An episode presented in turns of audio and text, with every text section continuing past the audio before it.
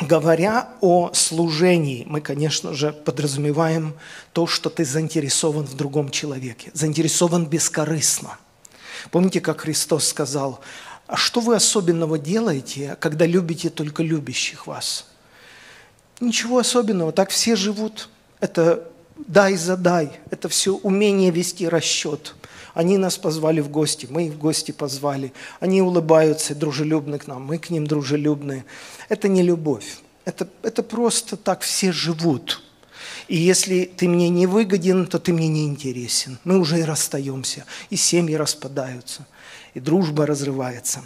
Но, но настоящее вот служение, которое Господь рассматривает и видит, оно связано с любовью, когда мы заинтересованы в других людях, которые встречаются на нашей дороге. Конечно, мне бы хотелось расширить представление о служении и поговорить просто об услугах, которые мы оказываем. Услуг много людей оказывают. На дилерской стоянке тебе тоже услуги оказывают. Там стоматологические услуги, даже в церкви услуги определенные оказывает. И вот слово «услуга», там тоже слово «слуга», «serve», английский термин, да, он сейчас вошел и в русский обиход, сервис, сервис, сервис, да, это обслуживание, обслуживающий персонал. Там тоже слово «слуга», там тоже слово «служить». В принципе, это предполагает то, что ты оказываешь определенную услугу другому человеку. Как ты это делаешь?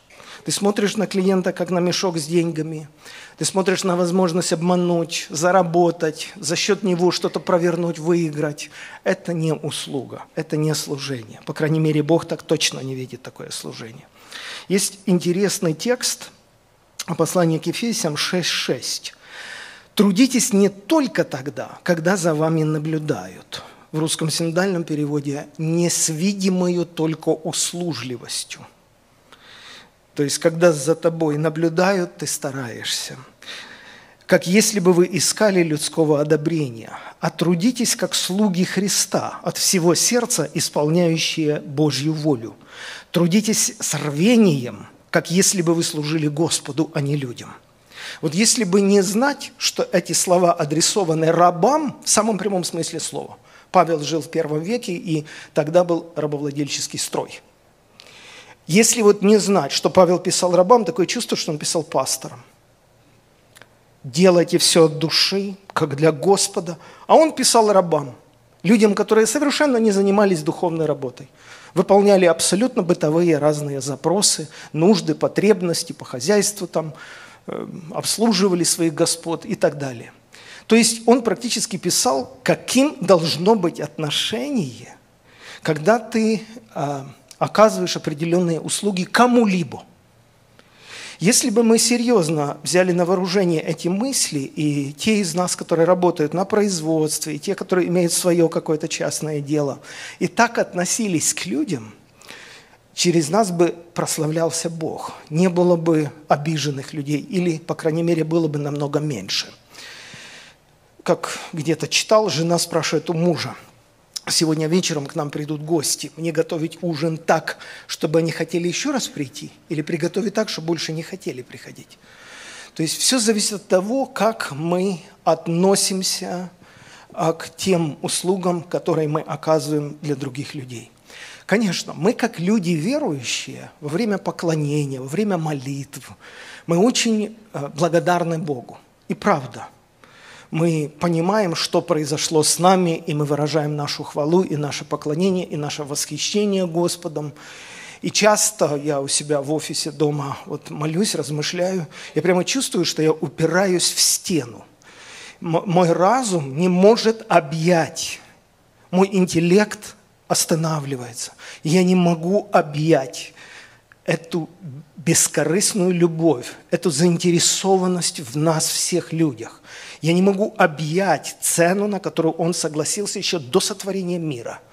Я не могу объять то, что он сказал, я между вами как служащий, а не возлежащий. Вы знаете в восточных традициях, возлежащий человек, все вокруг него танцуют, он там ловят даже его настроение, глаз с него не сводят, потому что он почетный гость на пиршестве. А Христос говорит, а я между вами служащий. Я помню, когда я был еще молодым человеком, первый раз вот эти тексты читал, мой мир перевернулся. Меня всегда учили служить Богу, и тут я читаю, Бог пришел служить нам, а сам не требует служения рук человеческих, как бы имеющий в чем-либо нужду. И я, а, когда вот это все как бы суммирую, соединяю вот эти точки, да, я вижу, что в центре внимания человек, а не Бог – как бы это ни звучало грубо сейчас в церкви, да, но это очень точно то, что я имею в виду. Любовь делает так, что в центре внимания человек, венец Божьего создания, вредный человек, непослушный, грешный, хитрый, но человек. И первым вот эту любовь к нам доказал Бог. Не тогда, когда мы хорошие и примерные, а когда у нас нет ничего заслуживающего внимания, Он первый доказал свою любовь где-то за 8 месяцев до пандемии а, мы со своей семьей посетили Россию, посетили Армению, в Казахстане я был, и двухмесячная поездка была такая продолжительная, большой тур по многим городам. И я наблюдал за своей дочерью, Викой. Она такая боязливая всегда, за руку держится, подростком была. И я что-то так размышлял, ну, понятно, страна неизвестная, люди, культура другая для них, я имею в виду, для моих детей – и я э, так подумал себе, что вот если бы нас всех депортировали, скажем, с России, а мою дочь оставили там, и у нее нет шанса никогда воссоединиться с нами, и она там осталась навсегда. Я просто видел в ней вот это напряжение, вот этот страх малейший где-то отлучиться, где-то. А, и я вот подумал – видя, как люди ко мне относятся на конференциях, как люди уважительно относятся, столько благодарности у людей.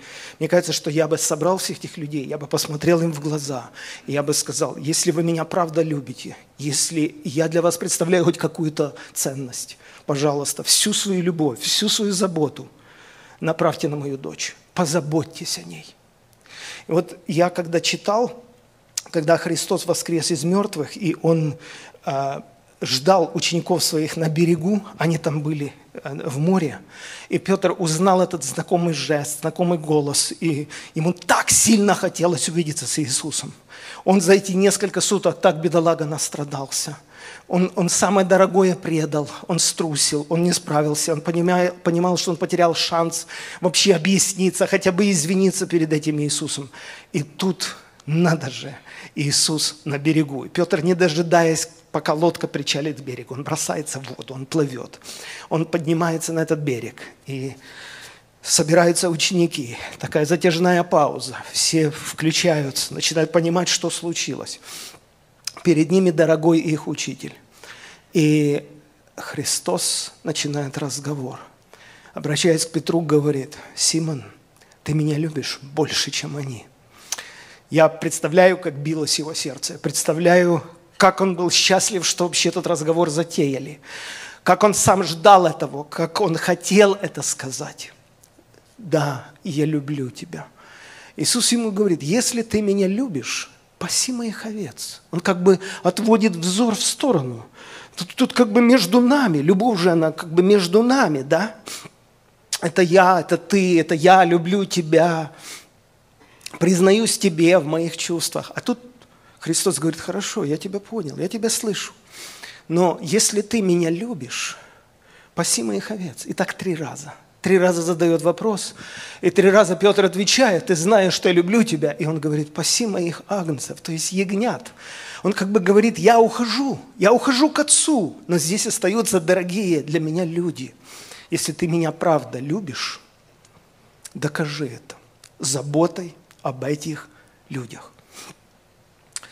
Вот когда я вот это все читаю, когда я об этом думаю, я понимаю, что в центре внимания человек, человеческая душа. Все остальные системы, религиозные, церковные структуры, доктрины, методы, оно все должно работать на душу человека. Когда э, Христос исцелил женщину, которая была сгорблена в 18 лет – и надо же, в субботу это сделал. И начальник синагоги уже завелся.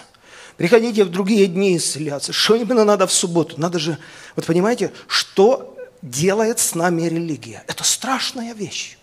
И как будто бы ты во имя Бога, и ты же ради Бога ревнуешь, и ты, и ты же за эту субботу, ну, как бы кто ж тебя обвинить может?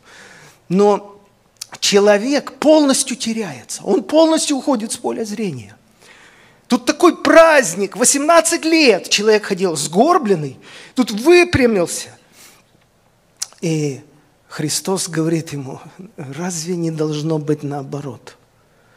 Разве человек для субботы – не должно ли быть наоборот, что суббота для человека, все для человека? Да отмените вы эту субботу, да увольте вы это начальство.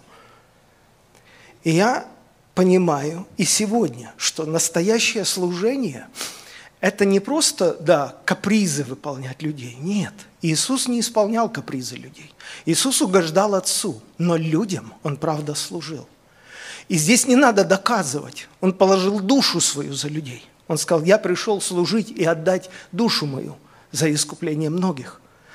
Вот потому настоящее служение – это как бы твой неподдельный интерес в счастье другого человека. Просто в бескорыстный интерес в счастье другого человека. Я не знаю, как это объяснить. Я еще помню, мы еще в Украине жили. И мы я, я еще подростком был, 13 лет, 14, 15. И я, когда видел счастливых людей, у меня, у меня радость такая приходила. Я просто видел людей, смеющихся, семью счастливую, пожилых людей, которые идут за ручки, держатся. Меня накрывало по-настоящему. Казалось бы, эти люди, я их вообще не знаю, первый раз вижу и больше после этого не видел. Но вот счастье, когда люди не плачут, когда люди не ссорятся – когда людям хорошо. Это так откликалось всегда в моем сердце. И я считаю, что это по-настоящему сердце Божие, чтобы устроить человеческую жизнь, чтобы там не было страха, чтобы никто никого не подсиживал, чтобы была свобода, чтобы тянуло в общение друг к другу. То есть создать настолько хорошие условия, чтобы мы развивались. Но это возможно только благодаря любви. Когда нет любви, все разрушается все распадается. Эгоизм съест нас потрохами. Вот смотрите, как э, апостол Павел написал. 1 Коринфянам 3,21. «Никто не хвались человеками, ибо все ваше. Павел ли, Аполос ли, Кифа, мир, жизнь, смерть, настоящее, будущее – все ваше. Вы же Христовы, а Христос Божий. Видите, как апостолы видели людей, церковь. Чего вы хвалитесь людьми? Чего вы бегаете за этими знаменитостями? Чего вы там мечтаете на фотографию попасть с этим Павлом или Аполосом? Они всего лишь служители. В другом месте он говорит, мы рабы ваши для Иисуса. Какой трезвый и чистый божественный взгляд. Мы служим вам, а не вы нам. И если действительно смотреть через всю историю Израиля, ты увидишь, что эти великие личности, легендарные личности, как Моисей, там, Самсон, Самуил, Давид, это слуги. По-настоящему это слуги. Это не просто люди, которые за счет других выстроили себе такой пьедестал, пирамиду такой, поднялись на вершину – как раз Христос наоборот сказал, что князья народов господствуют над народами, вельможи властвуют над людьми. Но у вас так точно не должно быть. У вас, если ты хочешь быть первым, будь рабом. Служи. Потому ты смотришь на этого Моисея. Наше искаженное представление о мироустройстве, мы видим великий человек. С Богом на «ты» разговаривает, лицом к лицу. Чего значит только жезл в его руке – Каждый раз, когда эту руку поднимает, Египет весь дрожит от страха, потому что казни приходят, по слову Моисея. А Моисей был настолько кротким, что когда его выводили из себя, дразнили, унижали, он даже не заступался за себя. А кто из нас способен на такое? Вот сколько из нас способно на такое? Иметь такую кротость, что даже родственники, там, сестра обижала его так, что Бог уже ее наказал. Но Моисей не огрызался, не угрожал. Читаешь об Иисусе, он, страдая, не угрожал. Он не говорил, подождите, еще не вечер, подождите, еще придет день. То есть даже мыслей таких не было. Вот что это за такое состояние внутреннее? Потому я хотел бы сделать маленький, совершенно маленький тест на зрелость. Вот сколько из нас повзрослели всерьез? Сколько из нас зрелые христиане? Вот есть несколько таких характеристик, которые помогут нам разобраться и оценить себя. Вот первое – это терпение. Я последние полгода много раз прочитал пасторские послания апостола Павла. Это послание к Титу, к Тимофею, к Филимону. И обратил внимание на интересную деталь. В этих посланиях Павел не один раз говорит о терпении. Он говорит, что признаки апостола во мне оказались во всяком терпении, прежде всего. Казалось бы, Павел, что там такого особенного в том терпении? Вот там силы, чудеса и знамения, да. Здесь ты любому рот закроешь. Здесь действительно документ, что ты не самозванец, а настоящий великий апостол. А терпение тут при чем? А он ставит терпение в самом начале списка. Не верите? Проверьте. В другом месте он пишет, «Я помилован для того, чтобы Иисус Христос во мне первым показал все долготерпение, в пример тем людям, которые будут веровать в Него к жизни вечной». Чего там такого особенного в этом терпении? Это только так кажется. А когда у тебя сосредотачивается определенная власть, а когда ты старше по возрасту, а когда ты отец в семье, а когда ты пастор церкви или руководитель компании, у тебя огромнейший соблазн злоупотреблять своим положением и просто закрывать рот людям, требовать, настаивать. Потом апостол Петр очень точно обозначил вот это. Он сказал, не господствуйте, пасты, не господствуйте над наследием Божьим, но подавайте пример стаду. Он как бы показал два разных направления, как можно руководить. Он говорит, можно господствовать, можно, конечно. Князья же господствуют над народом. Потому соблазн всегда присутствует, если ты старше по возрасту, более опытный. Всегда, у всех этот соблазн присутствует. Но потому Павел и пишет, что терпение – это признак зрелости. Это когда тебя раздражают, когда тебя заводят, когда тебя унижают. Ты можешь справиться? Ты можешь справиться. Это первый признак. Второй. Евреям 5.1, здесь написано о первосвященнике.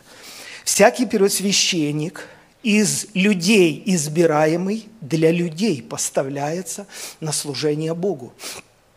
Я даже раньше, помню, я цитировал неправильно этот текст по памяти.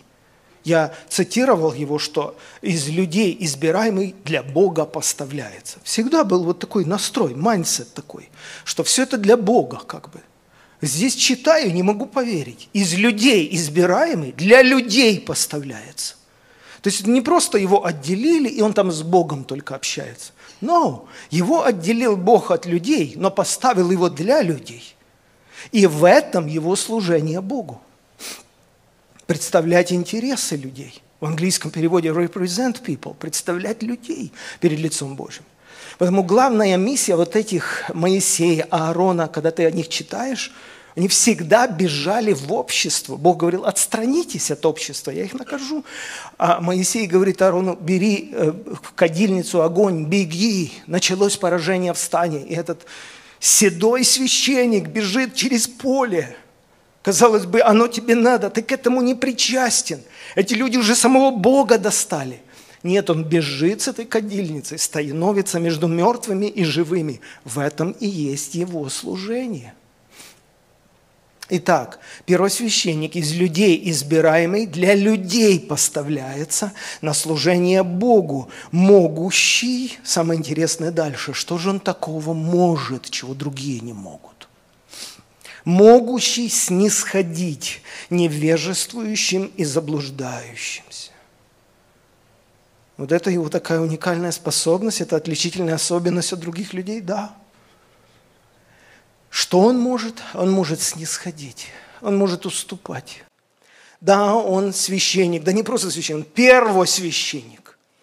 Но самая большая его способность – это учитывать, что вокруг слабые люди. несовершенные, и потому Он может снисходить и уступать. Александр, а ты можешь уступать? Третий вопрос, тест на нашу зрелость. 1 Коринфянам 12, 22. Э, «С непристойными частями тела мы обращаемся с большей стыдливостью». Он говорит о теле церкви, но использует аллегорический язык и берет в пример обычное тело человека. И есть те части тела, которые мы не прячем, разумеется. Лицо, например. Да. Наоборот, мы его открываем, показываем. А есть те части тела, на которые больше всего денег уходит. Потому что их надо постоянно закрывать. Так вот, так и с обществом, так и с людьми. Люди разные. Есть те люди, которым мы хвалимся. Есть те люди, которых мы ставим в пример. Как бы лицо церкви нашей. Да? А есть те люди, о которых, если мне звонят и спрашивают, это ваш не вру. Звоню в офис, спрашиваю, пробейте, пожалуйста, по базе данных, наш или не наш. А сам думаю, хотя бы не наш. Но мне говорят, наш. Поэтому с непристойными, то есть неприличными, бесстыдными частями тела мы как обращаемся?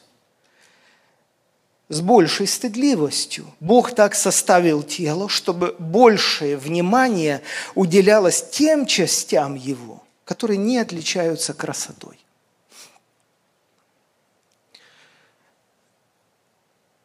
Вот вы знаете историю, когда Ной выпил, не рассчитал и лежал голым. И один из сыновей увидел это. Вот интересно, да, сколько он смотрел на отца. Что он собирался делать с этой информацией? Вот как это вскрывает человека, да? Он пошел к братьям. Сейчас такое видел. Хотите, покажу вам. Что ж ты такое видел-то? Что подняло твое настроение? Так отец голый лежит. И эти два брата сказали, как ты так можешь?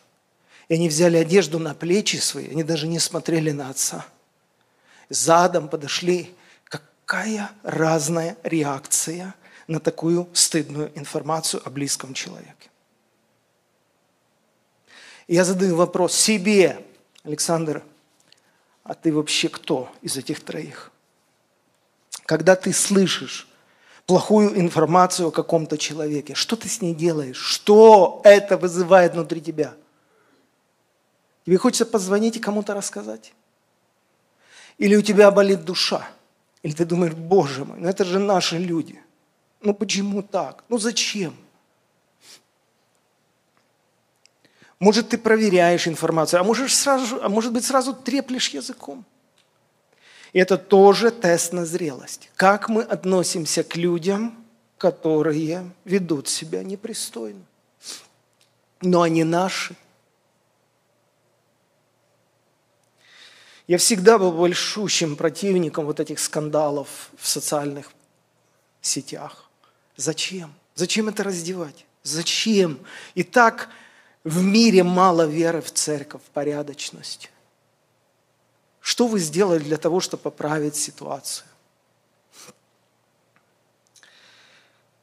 Поэтому сегодня мы говорим о служении. Служение – это когда ты заинтересован в успехе и в устройстве другого человека. И ты для этого делаешь все. Тебе от этого ничего нет. Просто тебе хочется видеть жизнь другого человека устроенной. Римлянам 15.1.3. Мы сильные. Еще один хороший вопрос. Ты сильный или слабый? Так вот, сильные отличаются от слабых тем, что сносят немощи бессильных и не себе угождают – Каждый из нас должен угождать ближнему во благо к назиданию, ибо и Христос не себе угождал. Опять хороший вопрос. Уступчивость, снисходительность.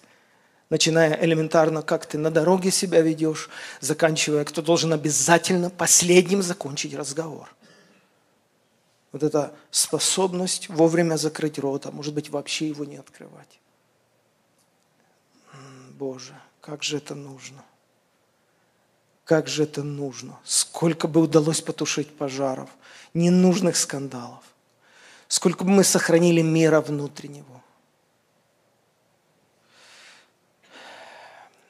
Еще один интересный аспект, если говорить о воспитательных методах в служении апостола Павла. Вот он настоящий отец. Он даже сказал, что у вас тысячи наставников. Недавно я получил письмо от одного человека, он спрашивает, правильно ли пастора называть отцом, потому что он знает кого-то, и они называют пастора отцом. А, ну, я говорю, в принципе, в нашей конфессии так не принято, но, но апостол Павел говорит, что он отец, и в этом нет ничего такого осудительного, например, да, Христос сказал, что наставником никого себе не называйте, и отцом никого не называйте, потому что у вас один отец и один наставник. Но между тем апостол Павел говорит, у вас тысячи наставников. Это же Павел сказал, значит, он признавал этих наставников. Но немного отцов, значит, и отцов признавал. И себя называл в определенном смысле отцом.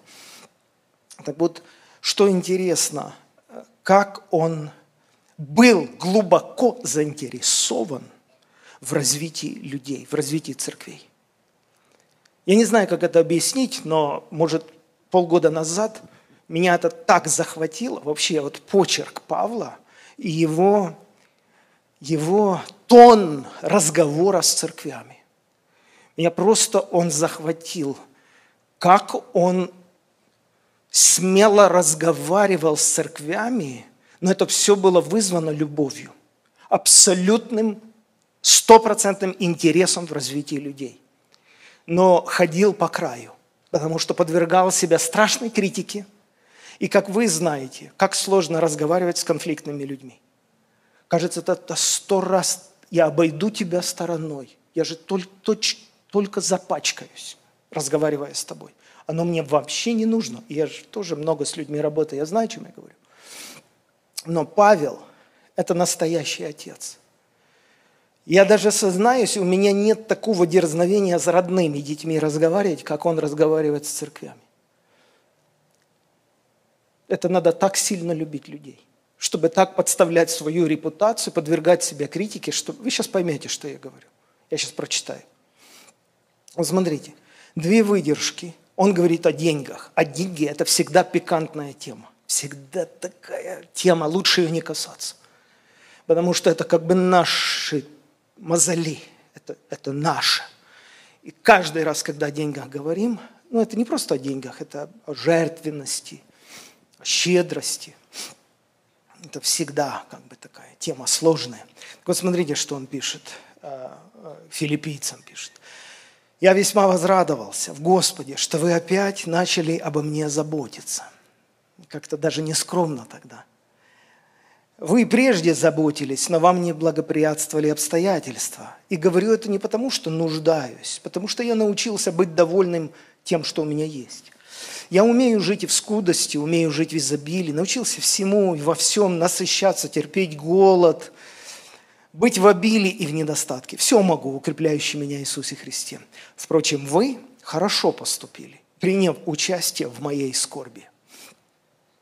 Вы знаете, филиппийцы, что в начале благовествования, когда я вышел из Македонии, ни одна церковь не оказала мне участия подаянием и принятием, кроме вас одних.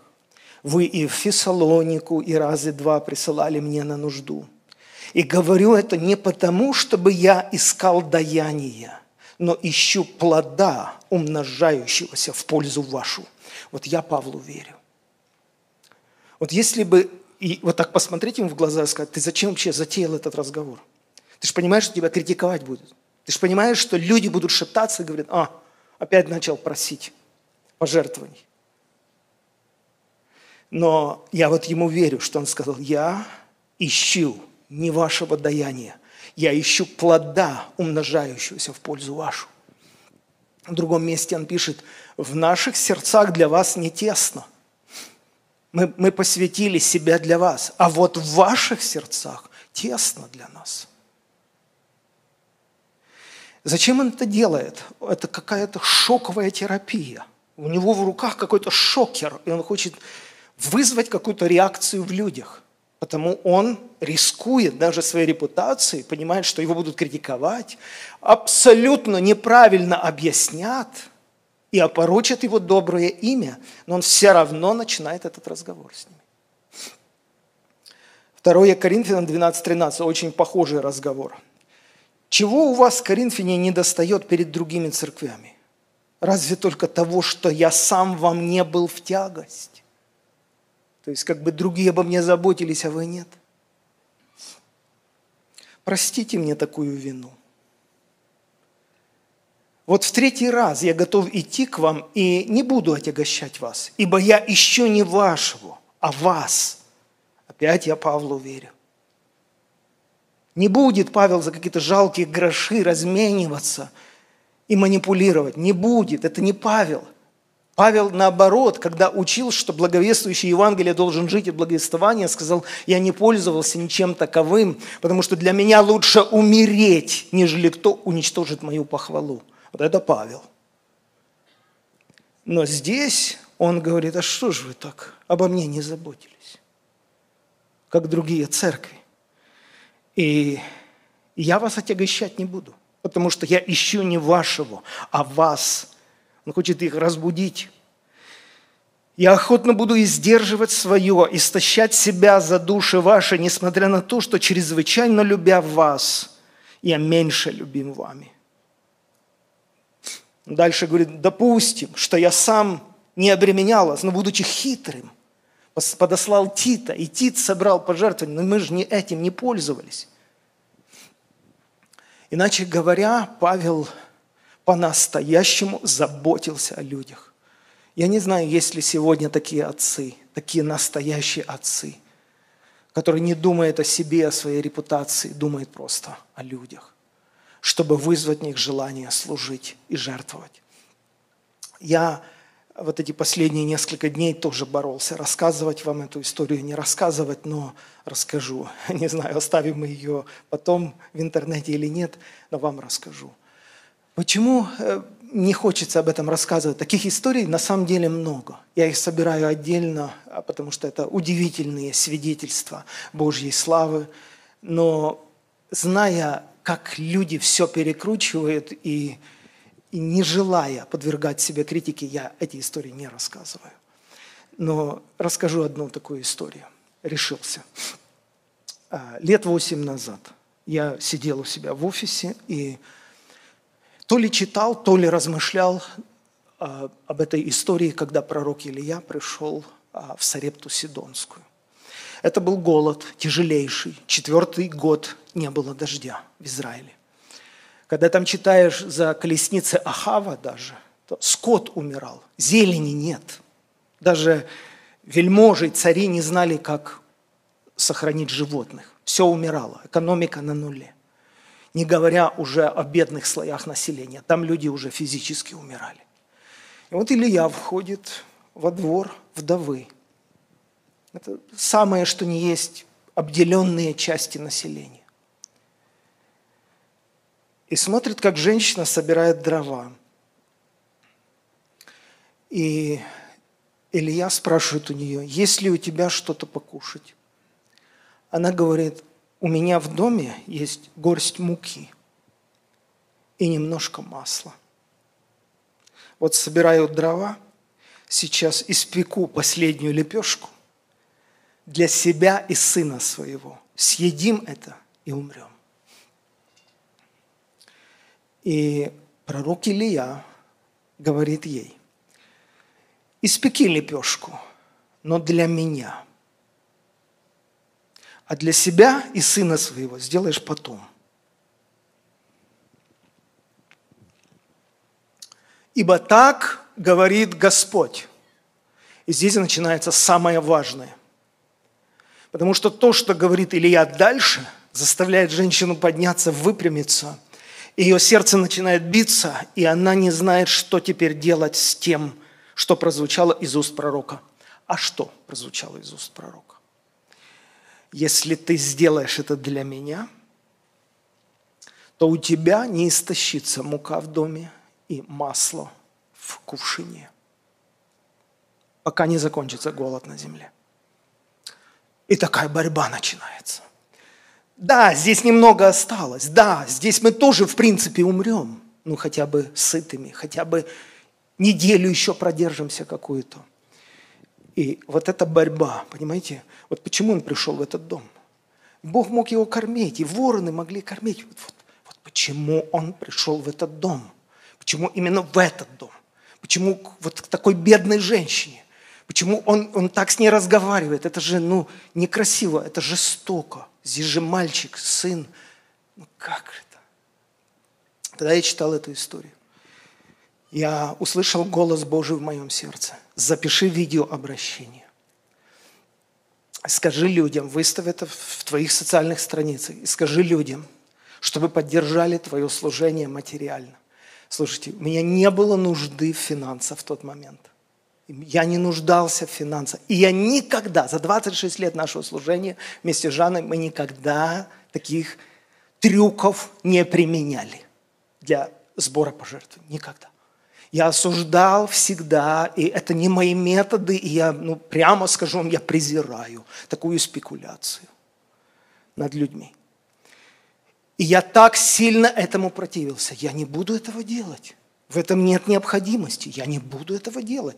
Это, это связано с моей репутацией. Меня реально ну, распнут, меня раскритикуют. Мне хватает этого всего. Но это был голос Божий. Уже имея небольшой опыт вот, слышания голоса Божьего, я прямо чувствовал, как Бог наставит. И я прихожу к выводу, что это вообще разговор не обо мне что это о ком-то другом. Это кому-то другому надо. Точно так, как и в том случае, это не Ильи надо было.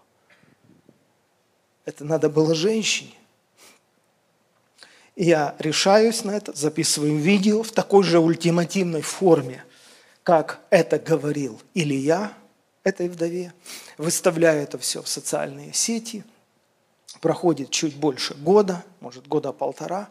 После этого всего стараюсь в комментарии не заглядывать, потому что там ужас, там просто тебя разрывают на части. Самое все, что можно плохое себе прочитать, там можно прочитать. И э, я был опять в России на, на какой-то конференции, какие-то служения. Ко мне подходит женщина и говорит, я специально приехала рассказать вам свою историю. Вы помните то видео, которое вы выставляли? Да, помню, конечно, да. Еще бы. Она говорит, я вдова. И я жила от зарплаты до зарплаты. Очень скромно. И у меня один ребенок, дочь. И она замужем, но она не может забеременеть. И это такое бремя для меня. Я так бы хотела уже внука. И э, я однажды наткнулась на вот это видео ваше. И когда его прослушала, что-то случилось со мной. Я дала Богу обед, что я буду 12 месяцев отделять от своей скромной зарплаты часть и отсылать на адрес вашего служения. Александр, когда я заплатила двенадцатую часть, пришла на работу. Я работаю на производстве всю свою сознательную жизнь на одном месте, на заводе где-то, или я точно не уточнял. Меня вызвало начальство и сказали, что они как-то выбрали одного человека и сделали мне бонус на 40 тысяч долларов. И я смогла купить себе квартиру. Я пришла домой, и мне позвонила дочь и сказала, мама, я беременна. Прошло несколько недель, и замечательный человек сделал мне предложение, и я вышла замуж. И она пригласила мужчину, подошел мужчина, мы познакомились. И она сказала, и еще одно чудо. Мы вместе согласились удочерить маленькую девочку. И такая милая, красивая девочка подошла, и я с ней даже сфотографировался, у меня есть фотография – и она говорит, я увидела, что это нужно было для меня. Вот все то, что вы сделали. Я не знаю, может, это и для других людей нужно было. Это все зависит от, с той стороны, есть ли вера. Но я понял, что в тот момент, когда я сидел в офисе, это даже было не обо мне. Вообще не обо мне. И вот это тоже такой интересный рубеж. Вообще, это о тебе или это о других? Это о тебе или о других? Все крутится вокруг тебя или вокруг других? И вот эта зрелость, понимаете? Зрелость, когда ты все равно доверяешь Богу и думаешь о других. И вот что я понял, что мое место или твое место, где, где ты должен быть, оно, оно связано с тем, что ты можешь делать, что ты любишь делать, что у тебя получается делать, на что ты учился. Помните, как Павел написал, если ты учитель, так пребывай в учении. Если ты раздаватель, тогда раздавай. Если ты увещатель, то есть душепопечитель, ну тогда увещевай. Если ты начальник, тогда начальствуй. И я как бы вдруг понял. Весь вопрос в том, кто ты. Кто ты? Не занимайся ничем другим, кроме того, кто ты. И я для себя обнаружил, что есть такой важный треугольник, где стоит искать свое место в жизни и, и служить другим людям. Первое – это область нужды. Бог всегда посылает свою благодать в область нужды, там, где кому-то плохо. Всегда Божья благодать направляется туда, где кому-то плохо. Не ищи место, где всем хорошо, и там пытаться локтями себе еще раздвинуть кусочек. Ну-ну, иди туда, где кому-то плохо. Там всегда будет Божья благодать. Это первое. Второе. Делай то, что ты можешь делать.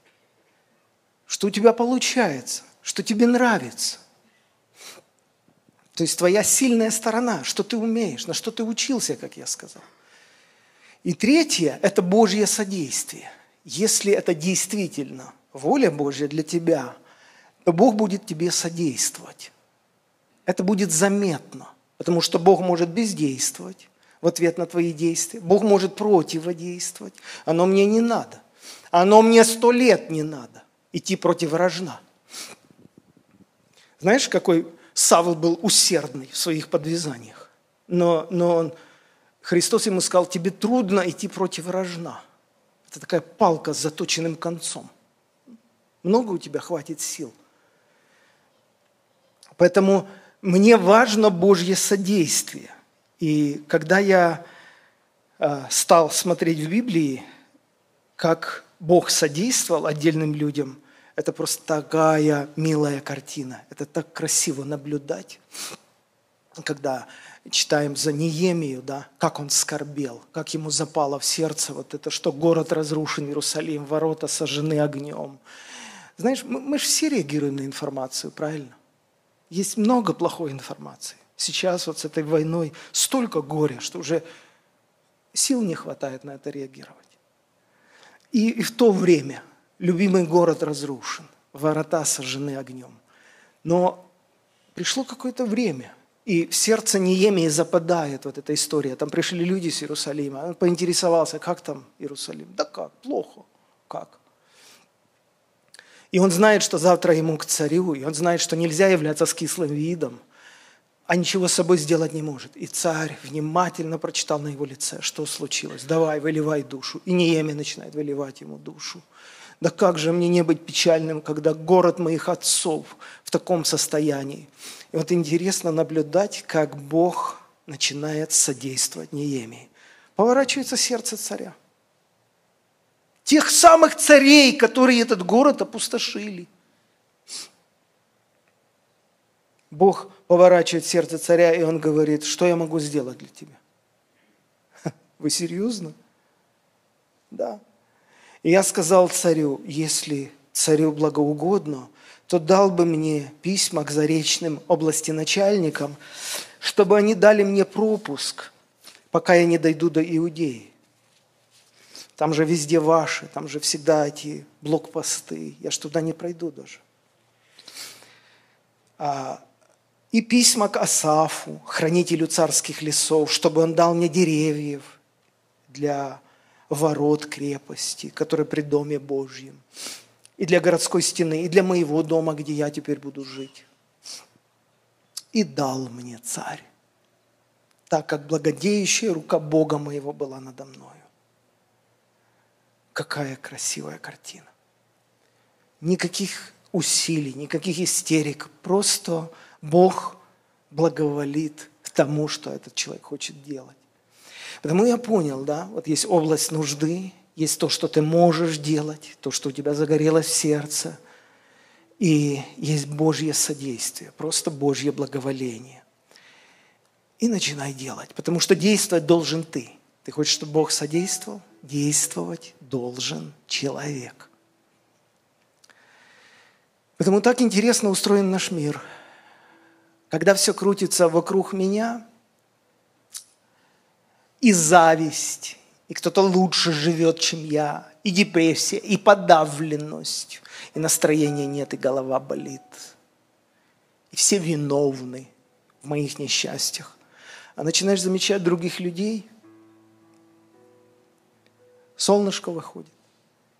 Я помню, слушал передачу о подростках, молодых людях из богатых семей. И они давали интервью там.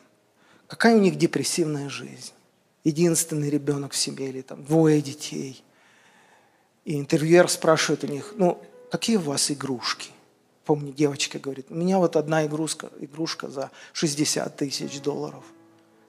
Другая игрушка, там комната оборудована только специально, там несколько сот тысяч долларов. И вы думаете о самоубийстве? Да, у меня депрессия. И одна компания организовала такой тур для таких детей из богатых семей а, в Калькутту, в лазарет матери Терезы. Помогать там, кто хочет. И поехало много достаточно таких вот детей из таких семей. И они целый год вместе с монашками там этого ордена, они ходили по улицам, поднимали больных, умирающих людей, лечили их, мыли, стригли, хоронили, кто не выжил. И через год невозможно было вернуть этих детей домой. Они не хотели домой. У них загорелись глаза. К ним вернулась какая-то жизнь. Вот такой парадокс такой парадокс. Я однажды брал интервью у одного человека, Антона. У него редкая болезнь, очень мягкие кости. Я не знаю, где это интервью, это было очень давно. Но у него в жизни было больше ста переломов костей, как мел крошатся косточки. И он, бедный, всю жизнь страдает. И его при рождении родители оставили, и он Э, жил в квартире на третьем или пятом этаже, и он несколько лет его даже не выносили с этой квартиры, потому что его боялись там перекладывать. Он всегда, всегда это сопровождалось очередным переломом. И он говорит, все, что я видел, форточку, кусочек неба. Кусочек неба. Это все, что я видел несколько лет. Мне приносили покушать, за мной там ухаживали.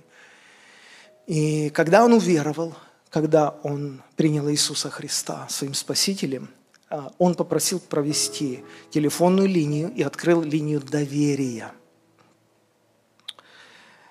а, у себя в квартире. И кто-то развесил эти листовки в городе, и звонили люди со своими проблемами, они же не знают, кому они звонят. И он говорит, я никогда не забуду одну женщину, которая так истерически кричала. Она чуть ли не хулила Бога. Она говорила, Бога нет, я не верю, в добро, я не верю в любовь. А что случилось? Что случилось, женщина? Успокойтесь. Что стряслось? Котенок. У меня был любимый котенок. Это была вся моя любовь. И у меня на глазах машина раздавила этого котенка. Какой Бог? Вы о чем говорите? И Антон говорит, я выждал, пока наступила пауза, и я ей сказал, теперь можно я расскажу вам о своей жизни? И он начал рассказывать о своей жизни и стал говорить о Божьей любви, почему он верит, что Бог есть, и почему Бог его любит. И почему последний раз, он говорит, я прикасался к дереву пять лет назад. Понимаете, какой разный мир. Я вот иду по коридору, смотрю в глаза людям и думаю, сколько других людей в мире с удовольствием, не задумываясь, поменялись бы с нами. Потому видеть добро, видеть любовь, видеть нуждающихся людей, помогать этим людям, благословлять этих людей – это лучшее, что мы можем сделать. Это лучшее. Так расцветет наш мир. Так Бог устроил мир. Служить, еще раз служить, еще раз служить другим людям. Видеть людей вокруг. Отрывать взгляд от себя. Хватит смотреть в зеркало и любоваться собой. Есть много других людей. Потому в Библии так категорически написано, что земля, на которую Бог посылает дожди, и солнышко светит, но которая производит тернии и чертополох, она близка к проклятию и к сожжению. Конец такой земли – сожжения. Потому это небезопасно не служить. Поэтому я считаю, что это вершина нашего духовного развития – служить, служить другим людям. Помоги нам в этом. Господь.